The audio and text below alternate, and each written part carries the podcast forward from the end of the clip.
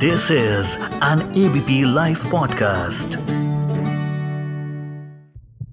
Health Mantra.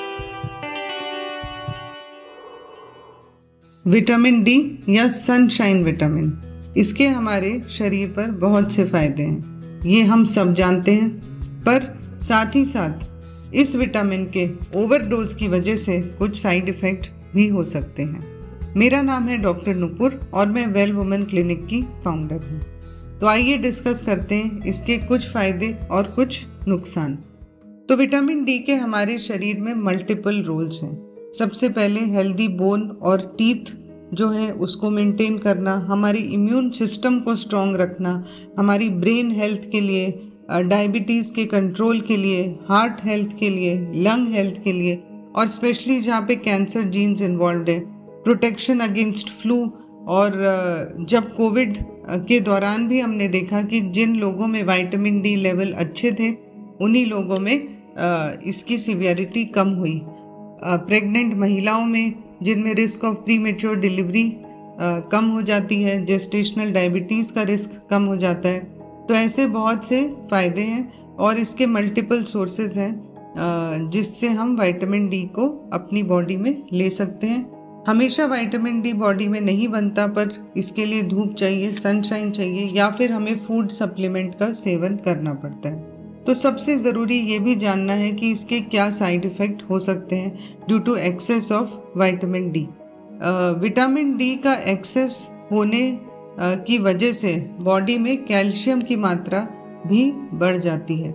और जो supplement लोग अपने आप खाते हैं ओवर द काउंटर ले लेते हैं, उन लोगों को ये जानना बहुत ज़रूरी है कि इससे टॉक्सिसिटी भी हो सकती है। स्पेशली उन लोगों में जिनमें विटामिन डी मेटाबॉलिज्म ठीक नहीं होता, जिनको कुछ तरह के लिम्फोमाज हैं, जिनको ग्रैनुलोमेटस डिसऑर्डर्स हैं, कई बार प्रिस्क्रिप्शन एरर की वजह से भी ओवरडोज हो जाती है या एक्सीडेंटल ओवरडोज है या फिर मिसयूज़ है, उसकी वजह से साइड इफ़ेक्ट बढ़ने लगते हैं।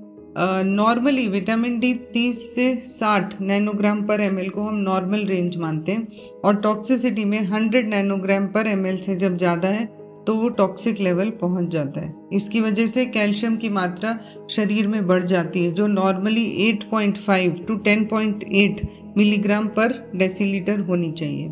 इसकी वजह से कुछ डाइजेस्टिव प्रॉब्लम्स हो जाती हैं, जैसे कि नोजिया कब्ज़ होना, पेट में दर्द साथ ही साथ डिजीनेस हेलुसिनेशन बार बार पेशाब आना लॉस ऑफ़ एपिटाइट कई लोगों में kidney stones high blood pressure dehydration या हार्ट की प्रॉब्लम्स भी देखी गई हैं। कुछ लोगों में हमने देखा कि मेंटल स्टेटस भी ऑल्टर्ड हो जाता है, जैसे कन्फ्यूज़न इसका एक बहुत कैरेक्टरिस्टिक सिम्टम है। साथ ही साथ साइकोसिस या डिप्रेशन भी हो सकता है। कुछ लोगों में हमने देखा कि किडनी प्रॉब्लम्स बढ़ जाती हैं, एक्सेस कैल्शियम और विटामिन डी के होने की वजह से, जिसकी, जिसके कारण बार बार पेशाब आना और किडनी में कैल्सिफिकेशन भी देखा गया है। कुछ लोगों में जो किडनी की ब्लड वेसल हैं, वो भी सिकुड़ जाती हैं। तो हमने देखा गैस्ट्रो इंटेस्टाइनल सिम्टम्स किडनी के symptoms, due to hypercalcaemia due to जिसको हम बोलते हैं विटामिन डी टॉक्सिसिटी तो इन सब चीज़ों का ध्यान रखना है और हमें पिल अपने आप पॉपअप नहीं करना चाहिए। अपने डॉक्टर की सलाह लेके ही विटामिन डी आप का सेवन करिए। और जब आपको ऐसे कुछ सिम्टम नज़र आते हैं तो या तो आप अपने डॉक्टर से संपर्क करिए, या फिर आप अपने विटामिन डी का लेवल भी चेक करा सकते हैं।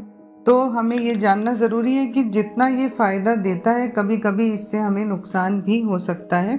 तो आज के लिए इतना ही कि विटामिन डी के बारे में यदि आपको ये अच्छा लगा हो तो ये आप अपने फ्रेंड सर्कल में, अपने कलीग्स में, अपने रिश्तेदारों में ज़रूर शेयर करिए। Thank you